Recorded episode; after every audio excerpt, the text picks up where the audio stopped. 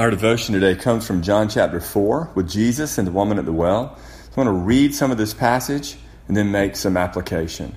Jesus was on the way to Samaria, eventually came to the Samaritan village of Sychar near the field that Jacob gave to his son Joseph. But Jacob's well was there, and Jesus, tired from the long walk, sat wearily beside the well about noontime. Soon a Samaritan woman came to draw water, and Jesus said to her, Please, Give me a drink. And he was alone at the time because his disciples had gone into the village to buy some food. The woman was surprised, for Jews refused to have anything to do with Samaritans. She said to Jesus, You're a Jew, and I'm a Samaritan woman. Why are you asking me for a drink? And he said, If you only knew the gift that God has for you and who you are speaking to, you would ask me, and I would give you living water.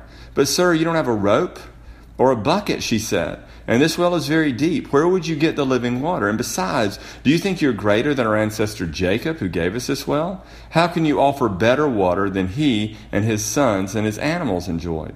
Jesus said, Anyone who drinks water, well, this water will soon be thirsty again, but those who drink the water that I will give will never be thirsty again. It becomes a fresh, bubbling spring within them, giving them eternal life. And she said, Please, sir, give me this water that I'll never be thirsty again and I won't have to come here to get water. You know, that's what we celebrate in the church. We celebrate what Christ has given us through his life, death, burial, and resurrection on our behalf.